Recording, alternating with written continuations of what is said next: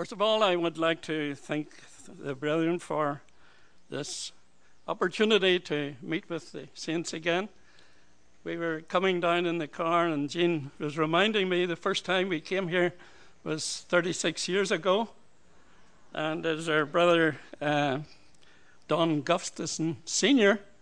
that introduced us to the assembly here. So it has been for us over the years an oasis in the desert as we move down to Brazil each time.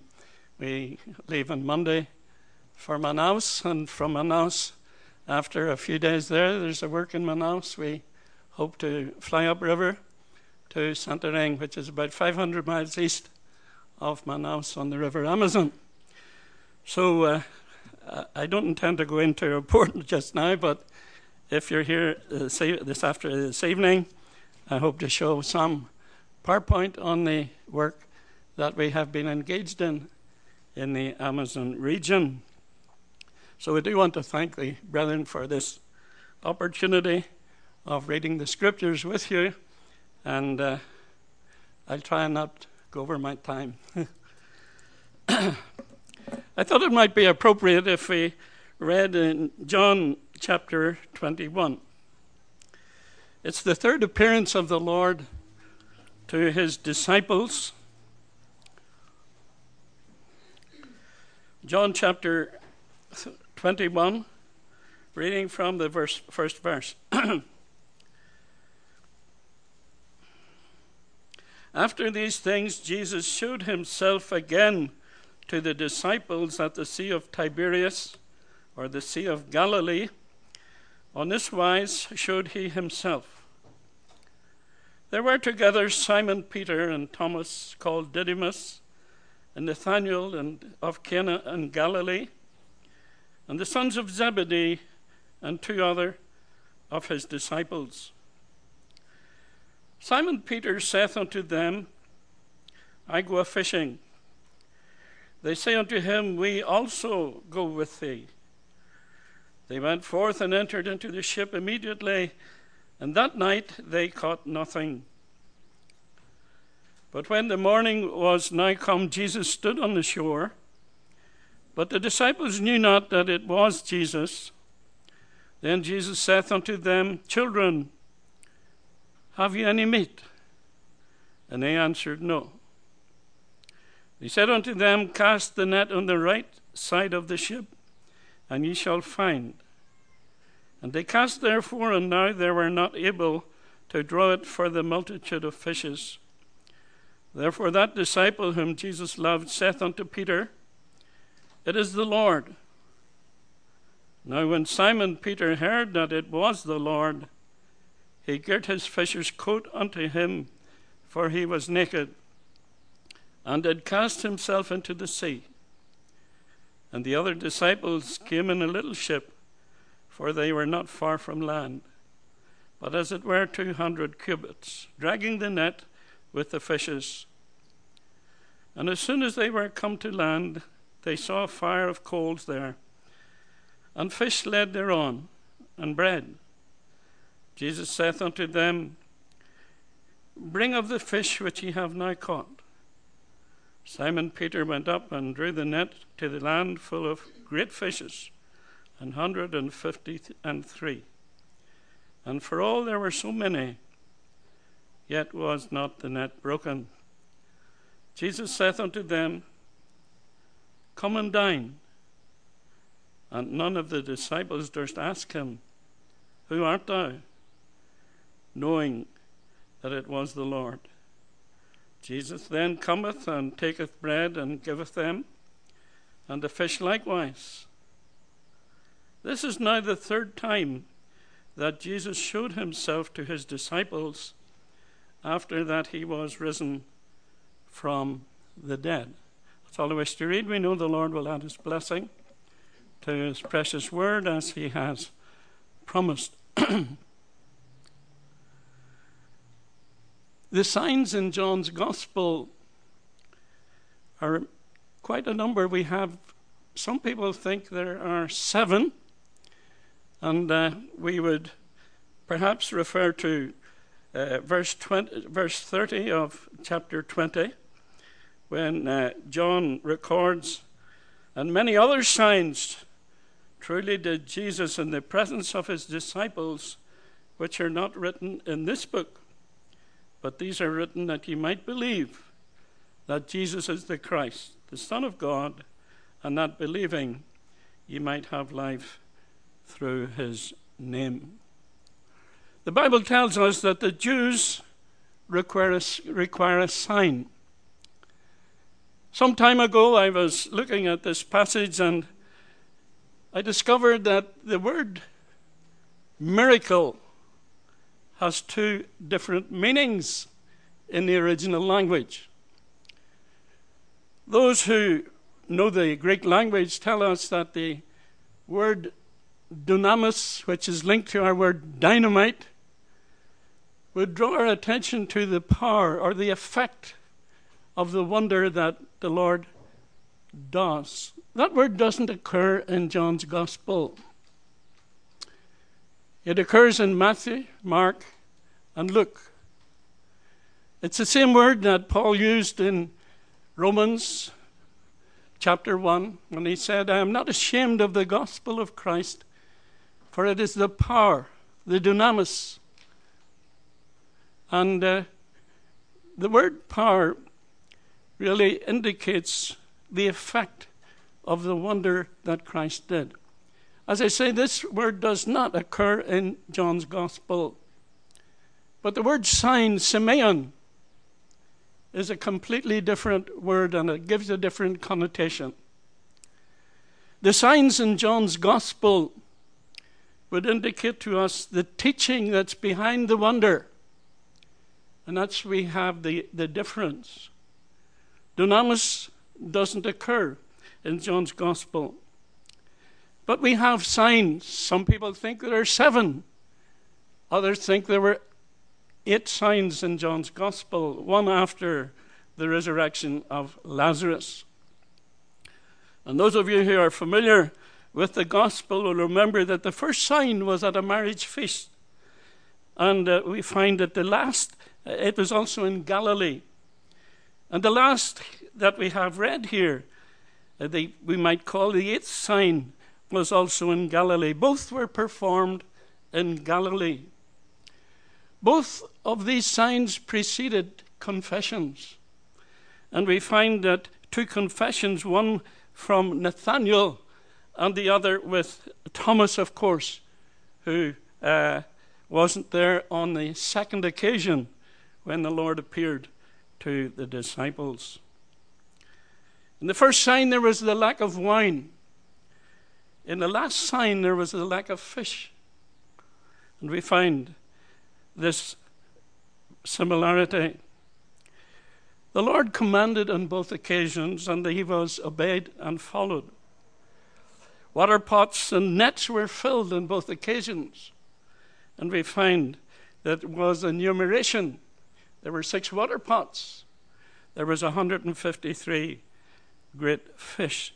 So there is a comparison with the first and the last of the signs.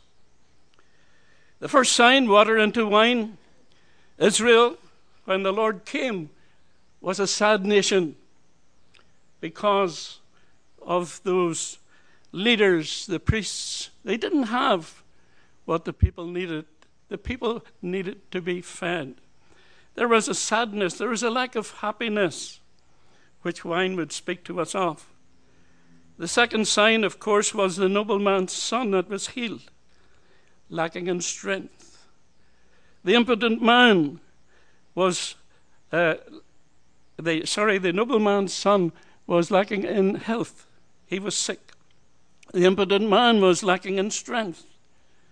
The multitude that was needing fed in chapter 6 was needing sustenance. The walking in the sea, in the same chapter, verse 19, there was a passing storm. And of course, Israel was going through the storm with the Roman occupation. There was the blind man healed in chapter 9. And this sign, of course, showed that the man was sightless. He was needing illumination. Lazarus, the seventh sign, was brought to life. He was dead. And you know, the Israel was needing life.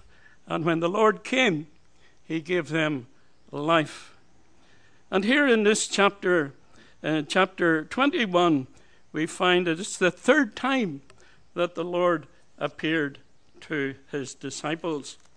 You remember the first time it happened, and it says, "Then were the disciples glad when they saw the Lord." The second time was when Thomas was absent, and he made that great confession, one of the 12 called Didymus. It says he was not with them when Jesus came. And so we find that the third time that the Lord appeared to the disciples was here in chapter 21. Just recently I was noticing that in Matthew chapter 28, the Lord designated a mountain to meet them in Galilee. And it wasn't that mountain that he ascended from. It was from the Mount of Olives.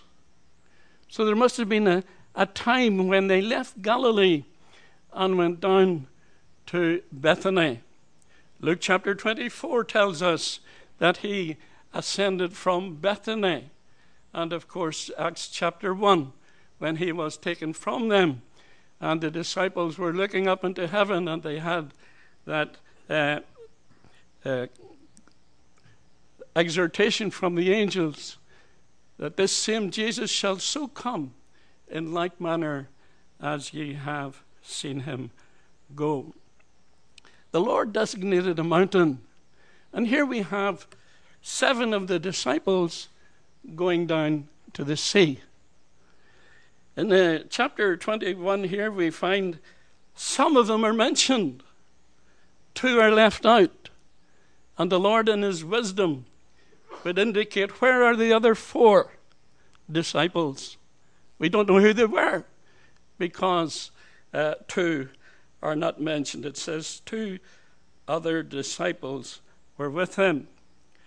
So we find that in this place of where they were the other 4 on the mountain? We don't know. But we do know that Peter had a desire to go fishing. We don't know his motive. Was it because we would get something for the Lord when he comes? Will we have fish for him when he comes? Or his motive might have been otherwise. But one of the things that I've noticed, that there is a teaching from each mountain that we have in the Bible, and I don't intend, we haven't time to go into that, but it's good to remember that when we have the mountaintop experience, and even in the Old Testament, we have Mount Ararat, we have Mount Moriah, we have Mount Sinai, we have Mount Hebron, Mount Zion, and Mount Carmel. And there's teaching behind each of these mountains, which we don't intend to go into. But in the New Testament too, the mountain was the place of instruction. That's where they had that sermon in Matthew's Gospel. Place of temptation. When Satan tempted the Lord, it was on the mountain. Place of supplication. It says when he had sent the multitudes away, he went up into a mountain apart to pray. And when the evening was come, he was there alone. It was the place of communion. And we find in Mark's Gospel, when he was making the selection of the apostles, it says, after 6 days, Jesus taketh with him he goeth up into a mountain and calleth unto him whom he would. In Mark chapter 1, he calls them from the sea, from the nets, from the fishing. In chapter 3, he calls them to the mountain.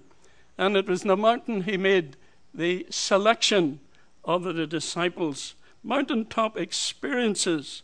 Mount of Transfiguration.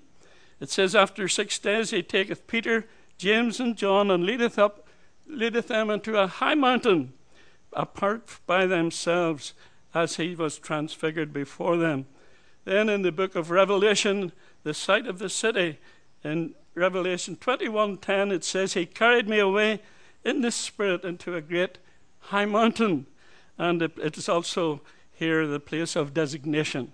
It was the mountain experience. If we were to read in Ephesians, of course, all the believers have a mountaintop experience in the celestial places that we have here. So in John's Gospel, chapter 21, Peter saith unto them, I go a-fishing. They say unto him, we also will go with thee. So we have the influence of Peter and the other disciples. The Bible tells us that no man liveth unto himself.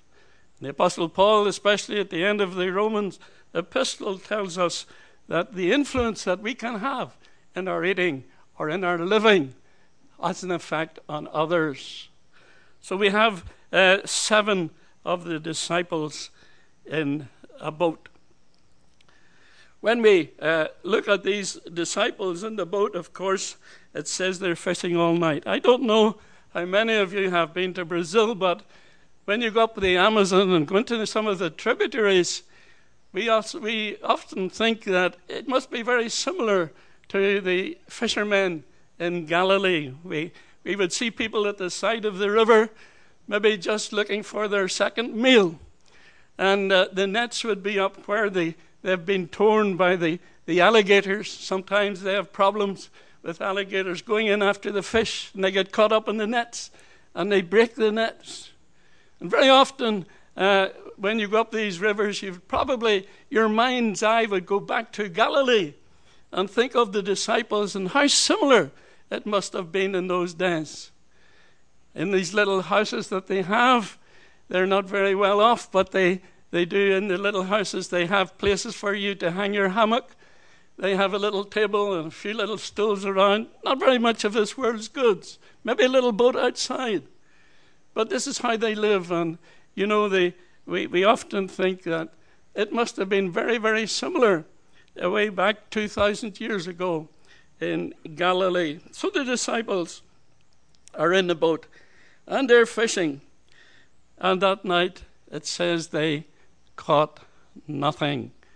It was a sad experience for them to face the elements and all the insects that would be there, and not an easy job to be fishing. And it says that Jesus stood on the shore when the morning was now come. So they must have fished all night. They spent a lot of energy, as they usually do. And this energy, of course, ended in not being able to catch the fish. Then we have the voice of the Lord. The Lord said unto them, Children, have ye any meat? And they answered him, No. And he asked them to do something which is quite illogical. To cast the net on the other side of the ship, of the boat. Now, I have put this to fishermen. We work amongst fishermen in the Amazon, and I've asked them about this question of not having fish on one side and having fish on the other side. Do the fish not know how to swim underneath the boat? And, of course, it is a tremendous miracle. And we find that they couldn't bring the nets in because of the multitude of fishes. And then it says, That disciple whom Jesus loved said unto Peter, It is the Lord. Now when Peter heard that it was the Lord, he girt his fisher's coat on him, for he was naked and did cast himself into the sea. He's no longer walking on the sea as he did on a previous occasion. You'll remember that time when he discovered it was the Lord. He got out of the boat and he started to walk on the water. And when he saw the wind and the waves, he began to sink. And he said, Lord, save me. So we find here that Peter is in the water and he's making his way across the water to the Lord himself. And the other disciple came in a little ship, for they were not far from land, but as it were 200 cubits, dragging the net. with the fishes. You know, I often wonder what went through their minds and how they obeyed the Lord in something which is completely illogical. He might ask us to do something that's illogical, that doesn't make sense. And he asked these fishermen to pull the nets up, put it on the other side, and all of a sudden 153 great fish come into the nets. And one of the things that the Spirit has put here, it says, for all that there were so many fish, it says, yet was the net not broken. You remember that occasion when the Lord told them to let down the nets, plural, and it says they let down the net, and it broke. It broke. So we find here that the Spirit of God adds these words, yet for all the fish that there were, the net wasn't broken. So we find here that Jesus, he said, bring of the fish that ye have now caught. And Simon Peter went up and drew the net to land full of great fishes, 153. And for all that there were so many, yet was not the net broken. Jesus saith unto them, come and dine. For none of the disciples durst ask him, who art thou, Lord? Knowing that it was the Lord. What a morning that must have been for these disciples. Had they customers waiting for these fish? They were in Galilee. And I often think, you know, when they were called in Mark chapter 1, they must have left not only the father Zebedee and the boat and the servants and the nets to serve the Lord. You know, they must have left their customers.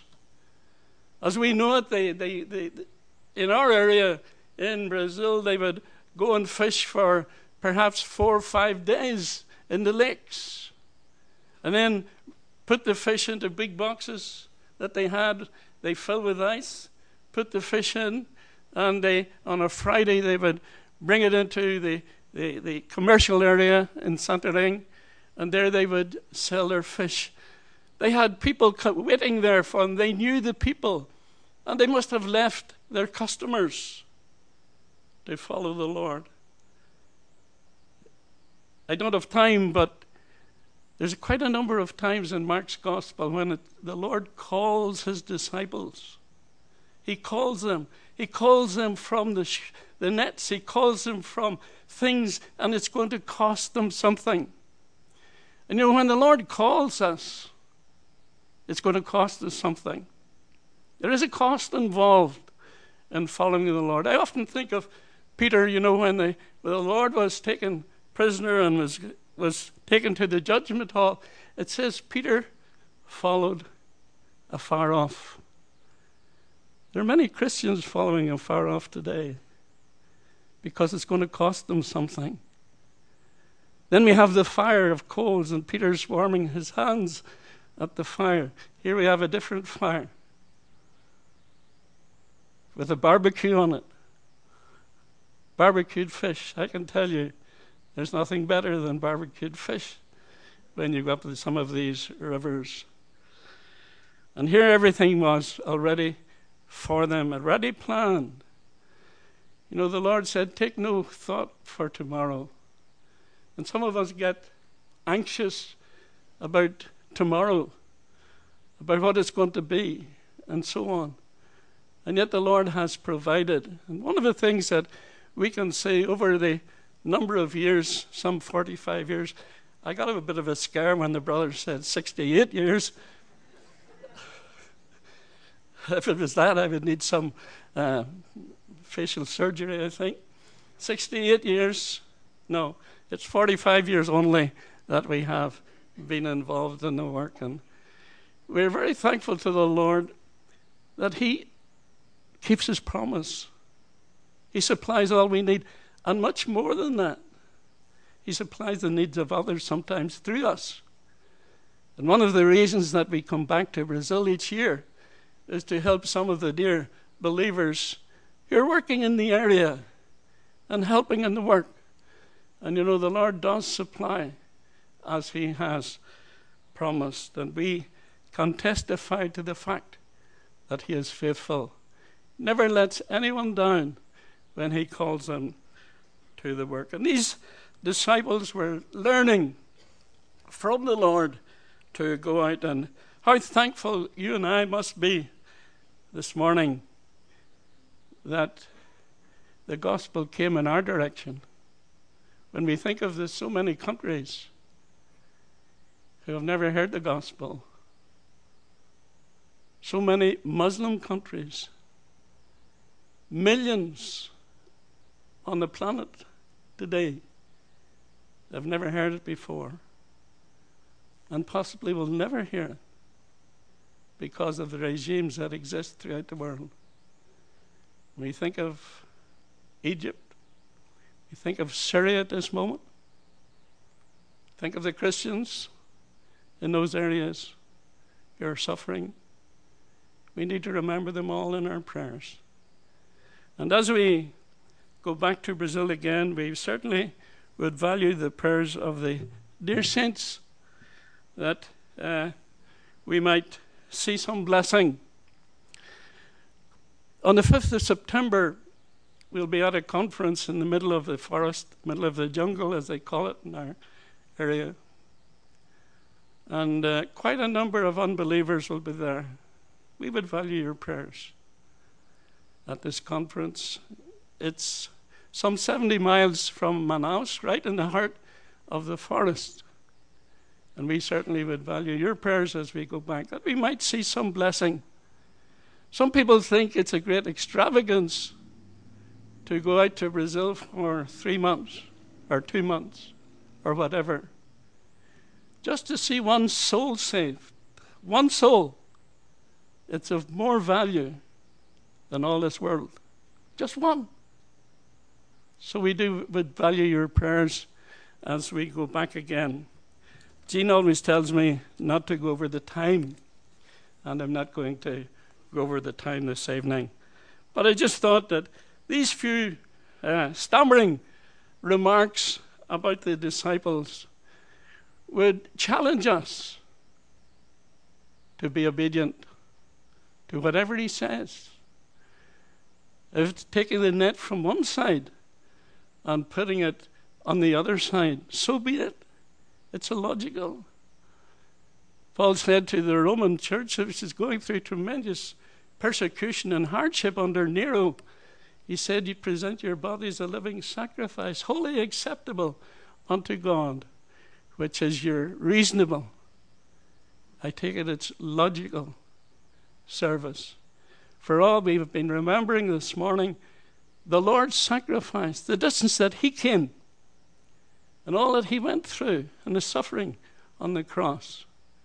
Surely it's only logical that you and I might try our best to obey him in the little while remaining. As you look around, and I'm sure you'll all agree, days are growing darker. The light of the testimony should shine that much brighter as the days grow darker around, as families are disintegrating, as governments are at their wits' end. It should challenge us and remind us that the coming of the Lord is drawing nigh. And I do trust that these few remarks will help us as we go into another week and as we face our different tasks before us. May the Lord bless his word to our hearts this morning. Amen. We'll just have a word of prayer, shall we pray? Our Father, we bow in thy presence. We thank thee for thy grace that finds us together. And it's all because of thy Son, our Lord Jesus Christ, the one who provides, not only for his disciples, but for all his people. He said, the birds of the air have nests. The foxes have their holes, but the Son of Man hath not where to lay his head. And yet our Father, he provides all these things for each one of us. We thank thee, our Father, for the material blessings that each one of us enjoy. We thank thee, our Father, for thy faithfulness over the years. Let me just pray as we conclude the meeting that we might be faithful to thyself in the little while remaining. We look forward to that time when the Lord himself will come back again. We shall be changed. And those who, dear believers who have gone before, who used to be in the meeting here even, we remember some of them over the years. They will be raised. We will be changed. Thy word declares that we will be caught up together to meet the Lord in the air. We comfort our hearts this morning, remembering those who could not be with us. We think of those who are sick, those who are suffering, those who are going through times of trial. We pray, our Father, thy blessing upon thy people, that they may be comforted, and in thy will they might be restored to former health and strength again. We ask thy blessing now as we would part one from the other, and we ask all in the worthy and precious name of our Lord Jesus Christ. Amen.